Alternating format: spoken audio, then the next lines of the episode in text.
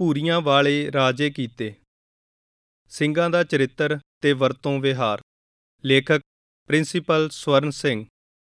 ਸੂਰਮੇ ਤੇ ਸਾਊ ਉਹ ਅਖਵਾਉਂਦੇ ਨੇ ਜੋ ਵੱਡੀ ਤੋਂ ਵੱਡੀ ਮੁਸੀਬਤ ਸਿਰ ਆ ਪੈਣ ਤੇ ਆਪਣਾ ਮਾਨਸਿਕ ਸੰਤੁਲਨ ਕਾਇਮ ਰੱਖਣ ਤੇ ਮੁਸੀਬਤ ਨੂੰ ਖਿੜੇ ਮੱਥੇ ਝੱਲਣ, ਜੋ ਜ਼ਿੰਦਗੀ ਦੇ ਅਸੂਲਾਂ ਨੂੰ ਨਾ ਛੱਡਣ ਤੇ ਆਪਣੀ ਅਣਖ ਤੇ ਆਂਚ ਨਾ ਆਉਣ ਦੇਣ। ਸੰਕਟ ਸਦਾ ਕੌਮਾਂ ਦੇ ਸਿਰ ਨਹੀਂ ਟਿਕੇ ਰਹਿੰਦੇ। ਮਰਦਾਂ ਨੂੰ ਤਾਂ ਸਵਾਦ ਹੀ ਔਕੜਾਂ ਨਾਲ ਭਿੜਨ ਵਿੱਚ ਆਉਂਦਾ ਹੈ। 18ਵੀਂ ਸਦੀ ਦੇ ਸਿੰਘ ਸੱਚੇ ਤੇ ਸੁੱਚੇ ਪ੍ਰੇਮ ਪਿਆਰ ਦੀ ਦੁਨੀਆ ਵਿੱਚ ਵਿਚਰਦੇ ਸਨ। ਇੱਕ ਦੂਸਰੇ ਨੂੰ ਆਪਣੀ ਦੇਹ ਜਾਨ ਸਮਝਦੇ। ਨੀਚ ਊਚ, ਅਮੀਰ ਗਰੀਬ, ਜਾਤ-ਪਾਤ ਦਾ ਤਾਂ ਨਾਮੋ ਨਿਸ਼ਾਨ ਤੱਕ ਵੀ ਨਹੀਂ ਸੀ।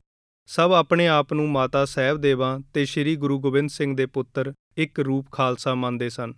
ਜੋ ਕੁਝ ਕਮਾਉਂਦੇ, ਗੁਰੂ ਕੇ ਖਜ਼ਾਨੇ ਵਿੱਚ ਪਾਉਂਦੇ ਤੇ ਸਾਰੇ ਭਾਈ ਰਲ ਕੇ ਛਕਦੇ। ਵੱਧ ਘਟ ਲੈਣ ਦਾ ਤਾਂ ਕਿਸੇ ਨੂੰ ਖਿਆਲ ਹੀ ਨਾ ਫੁਰਦਾ। ਨਵਾਬ ਕਪੂਰ ਸਿੰਘ, ਸਰਦਾਰ ਹਰੀ ਸਿੰਘ, ਆਦਿਕ ਮੁਖੀ ਸਿੰਘ, ਜੋ ਵਰਤਾਉਂਦੇ, ਉਸੇ ਤੇ ਪ੍ਰਸੰਨ ਰਹਿੰਦੇ ਤੇ ਆਨੰਦ ਮਾਣਦੇ। ਇੱਕ ਅਕਾਲ ਪੁਰਖ ਵਾਹਿਗੁਰੂ, ਗੁਰੂ ਗ੍ਰੰਥ ਸਾਹਿਬ ਤੇ ਅਡੋਲ ਨਿਸ਼ਚਾ ਰੱਖਦੇ। ਦਿਨ ਰਾਤ ਗੁਰੂ ਦੀ ਬਾਣੀ ਪੜ੍ਹਦੇ। ਘੋੜਿਆਂ ਤੇ ਸ਼ਸਤਰਾਂ ਨਾਲ ਬਹੁਤ ਪਿਆਰ ਕਰਦੇ। ਇਹਨਾਂ ਦੀ ਤੇ ਲੰਗਰ ਦੀ ਟਹਿਲ ਵਿੱਚ ਲੀਨ ਰਹਿੰਦੇ। ਬਾਣੀ ਪੜ੍ਹਦੇ ਹੋਏ ਸਾਰੇ ਕਾਰਜ ਕਰਦੇ ਤੇ ਇੱਕ ਦੂਜੇ ਤੋਂ ਸ਼ਸਤਰ ਵਿਦਿਆ ਸਿੱਖਦੇ ਸਿਖਾਉਂਦੇ। ਨੇਜ਼ੇਬਾਜੀ ਤੇ ਗਤਕਾ ਖੇਡਣਾ ਉਹਨਾਂ ਦੀ ਮਨਭਾਉਂਦੀ ਕਸਰਤ ਸੀ। ਸਭ ਜਵਾਨ ਬਿਰਧ ਇਸ ਵਿੱਚ ਹਿੱਸਾ ਲੈਂਦੇ। ਨਵੇਂ-ਨਵੇਂ ਗੜਗੱਜ ਬੋਲੇ ਘੜਦੇ। ਲੰਗਰ ਦਾ ਸਜਾਉਣਾ ਤੇ ਛਕਣ ਛਕਾਉਣ ਸਭ ਸਰਬਲੋਹ ਦੇ ਵਰਤਨਾਂ ਵਿੱਚ ਹੁੰਦਾ। ਕਿਸੇ ਵੀ ਐਸ਼ੋ ਇਸ਼ਰਤ ਵਾਲੀ ਮਸਨੂਈ ਸ਼ੈ ਵੱਲ ਨਜ਼ਰ ਭਰ ਕੇ ਵੀ ਨਾ ਤੱਕਦੇ। ਮੁਗਲਾਂ ਦੀ ਨਖਰੇ ਟਖਰੇ, ਆਰਾਮ ਤਲਬੀ ਤੇ ਐਸ਼ੋ ਇਸ਼ਰਤ ਵਾਲੀ ਜ਼ਿੰਦਗੀ ਨੂੰ ਟਿਚਰਾਂ ਹੀ ਨਾ ਕਰਦੇ, ਸਗੋਂ ਵੱਡੀ ਲਾਨਤ ਸਮਝਦੇ। ਜੇ ਕਿਸੇ ਵੰਡ ਵਿੱਚ ਕਿਸੇ ਨੂੰ ਦੁਸ਼ਾਲਾ ਮਿਲ ਜਾਂਦਾ ਤਾਂ ਆਪ ਵਰਤਨ ਦੀ ਥਾਂ ਘੋੜੇ ਉੱਤੇ ਪਾਉਂਦਾ ਤੇ ਖੁਸ਼ ਹੁੰਦਾ। ਆਪਣੇ ਪੂਰੇ ਪੂਰੀ ਨੂੰ ਹੀ ਬਾਦਸ਼ਾਹੀ ਖਿਲਤ ਤੋਂ ਕੀਮਤੀ ਅਤੇ ਸੰਜੋ ਚਿਲਤੇ ਨਾਲੋਂ ਮਜ਼ਬੂਤ ਸਮਝਦਾ। ਸਬਰ, ਸ਼ੁਕਰ, ਸੰਤੋਖ, ਧੀਰਜ ਤੇ ਗੁਰੂ ਪੰਥ ਦੀ ਚੜ੍ਹਦੀ ਕਲਾ ਵਾਸਤੇ ਕੁਰਬਾਨੀ ਲਈ ਤਿਆਰ ਰਹਿਣਾ ਉਹਨਾਂ ਦੀ ਜ਼ਿੰਦਗੀ ਦੇ ਕੀਮਤੀ ਜੌਹਰ ਸਨ। ਜੇ ਕਿਸੇ ਤੋਂ ਕੋਈ ਖੁਨਾਮੀ ਹੋ ਜਾਂਦੀ, ਮਾਮਲਾ ਖਾਲਸੇ ਦੇ ਦੀਵਾਨ ਵਿੱਚ ਪੇਸ਼ ਹੁੰਦਾ ਅਤੇ ਦੀਵਾਨ ਦੀ ਆਗਿਆ ਨਾਲ ਭਾਈ ਮਣੀ ਸਿੰਘ ਜੀ ਉਸ ਨੂੰ ਤਨਖਾਹ ਲਾ ਦਿੰਦੇ। ਉਹ ਵੀ ਬਿਨਾਂ ਚੂੰ ਚਰਾਂ ਸਿਰ ਝੁਕਾ ਕੇ ਮੰਨਦਾ ਤੇ ਲਾਈ ਤਨਖਾਹ ਪੂਰੀ ਕਰਦਾ। ਇਸ ਵਿੱਚ ਕਿਸੇ ਦਾ ਵੀ ਲਿਹਾਜ਼ ਨਹੀਂ ਸੀ ਕੀਤਾ ਜਾਂਦਾ। ਸਾਰਾ ਪੰਥ ਪਰਸਪਰ ਪਿਆਰ ਤੇ ਇਤਫਾਕ ਏਕਤਾ ਦੇ ਡਾਢੇ ਮਜ਼ਬੂਤ ਧਾਗੇ ਵਿੱਚ ਵੱਜਾ ਸੀ। ਇਹੋ ਉਹਨਾਂ ਦੀ ਤਾਕਤ ਦਾ ਰਾਜ਼ ਸੀ।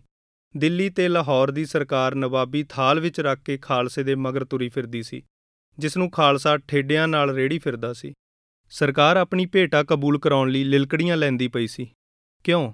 ਕਿਉਂਕਿ ਸਰਕਾਰ ਉਹਨਾਂ ਦੇ ਇਤਫਾਕ ਦੀ ਤਾਕਤ ਤੇ ਆਚਰਣ ਦੀ ਉੱਚਤਾ ਤੋਂ ਕੰਬਦੀ ਸੀ। ਉਹ ਅਣਖੀ ਸੂਰਮੇ ਤੇ ਧਰਮੀ ਵੀਰ ਬਹਾਦਰ ਸਨ। ਪ੍ਰਾਤਨ ਸਿੰਘ ਜੋ ਗੁਰਮਤਾ ਸੋਧ ਲੈਂਦੇ ਉਸ ਨੂੰ ਪੂਰਾ ਕਰਕੇ ਹੀ ਛੱਡਦੇ। ਗੁਰਮਤਾ ਕੀਤਾ ਕਿ ਮੁਗਲ ਰਾਜ ਦੀ ਜੜ ਪੁੱਟ ਦੇਣੀ ਹੈ। ਤਲਾ ਮੂਲ ਪੁੱਟ ਕੇ ਰੱਖ ਦਿੱਤਾ। ਅਰਦਾਸਾ ਸੋਧਿਆ ਕਿ ਸਿੱਖ ਰਾਜ ਸਥਾਪਿਤ ਕਰਨਾ ਹੈ। ਬੰਦਾ ਸਿੰਘ ਦੀ ਅਗਵਾਈ ਵਿੱਚ ਰਾਜ ਕਾਇਮ ਕਰ ਦਿੱਤਾ। ਪ੍ਰਣ ਕੀਤਾ ਕਿ ਕਾਬਲੀ ਬਿੱਲਾ ਅਹਿਮਦ ਸ਼ਾਹ ਅਬਦਾਲੀ ਨੂੰ ਹਿੰਦੁਸਤਾਨ ਵਿੱਚ ਨਹੀਂ ਵੜਨ ਦੇਣਾ। ਉਸ ਨੂੰ ਐਸਾ ਕਟਾਪਾ ਚਾੜਿਆ ਕਿ ਮੁੜ ਇੱਧਰ ਨੂੰ ਮੂੰਹ ਹੀ ਨਹੀਂ ਕਰ ਸਕਿਆ। ਉਹ ਕੀ ਨਜ਼ਾਰਾ ਸੀ?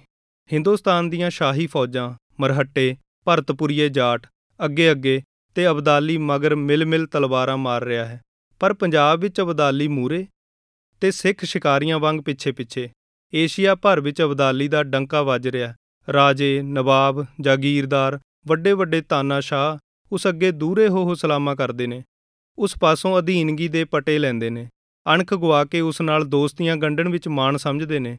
ਕਾਬਲੋਂ ਅਬਦਾਲੀ ਦੇ ਹਿੰਦੁਸਤਾਨ ਵੱਲ ਚੜ੍ਹਨ ਦੀ ਅਫਵਾਹ ਉੱਡਦੀ ਹੈ ਸਾਰੇ ਜਹਾਨ ਵਿੱਚ ਸਭ ਤੋਂ ਵੱਡੀ ਬਰਤਾਨੀਆ ਦੇ ਸੂਰਮੇ ਦਿੱਲੀ, ਅਲਾਹਾਬਾਦ, ਕਾਨਪੁਰ, ਲਖਨਊ ਤੇ ਮੁਰਸ਼ਿਦਾਬਾਦ ਵਿੱਚ ਆਪਣੇ ਬੰਗਲੇ ਸੁੰਨੇ ਛੱਡ ਦੁਮ ਦਬਾ ਕੇ ਨਸ ਜਾਂਦੇ ਨੇ ਤੇ ਕਲਕੱਤੇ ਦੇ ਵਿਲੀਅਮ ਡੋਟ ਵਿੱਚ ਸਿਰੀਆਂ ਜਾ ਲੁਕਾਉਂਦੇ ਨੇ।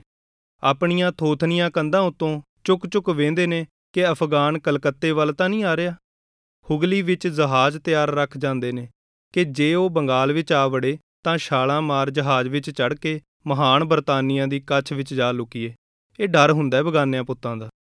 ਪਰ ਇਹੋ ਅਬਦਾਲੀ ਜੋ ਸਿੱਖਾਂ ਨੂੰ ਮਲੀਆ ਮੇਟ ਕਰਨ ਲਈ ਘੱਲੂ ਘਾਰੇ ਮਚਾ ਥੱਕਿਆ, ਸਿੱਖਾਂ ਦੇ ਜੌਹਰ ਤੇ ਉਹਨਾਂ ਦੀ ਤਲਵਾਰ ਦੀ ਕਾਟ ਨੂੰ ਵੇਖ ਅਜ਼ਮਾ ਕੇ ਅਨੁਭਵ ਕਰ ਲੈਂਦਾ ਕਿ ਉਸ ਦੇ ਦੁਰਾਨੀ ਸਿਪਾਹੀ ਸਿੱਖਾਂ ਨਾਲ ਪੁੱਗ ਨਹੀਂ ਸਕਣਗੇ।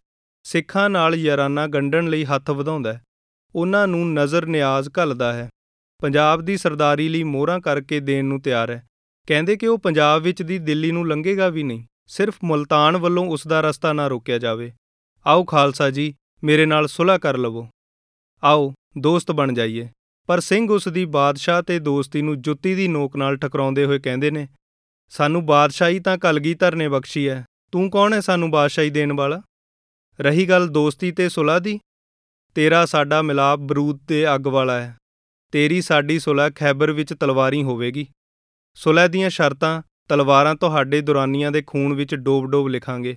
ਜ਼ਰਾ ਸਮੇਂ ਨੂੰ ਢੀਕੋ ਕਿ ਗੈਬ ਚੋਂ ਕੀ ਆਵਾਜ਼ ਆਉਂਦੀ ਹੈ।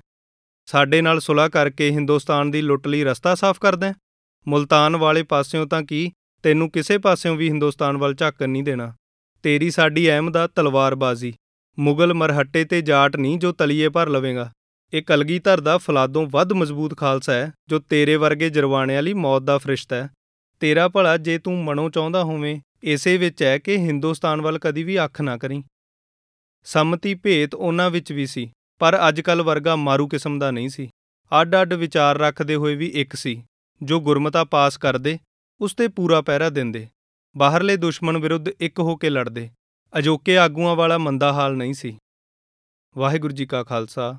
ਵਾਹਿਗੁਰੂ ਜੀ ਕੀ ਫਤਿਹ।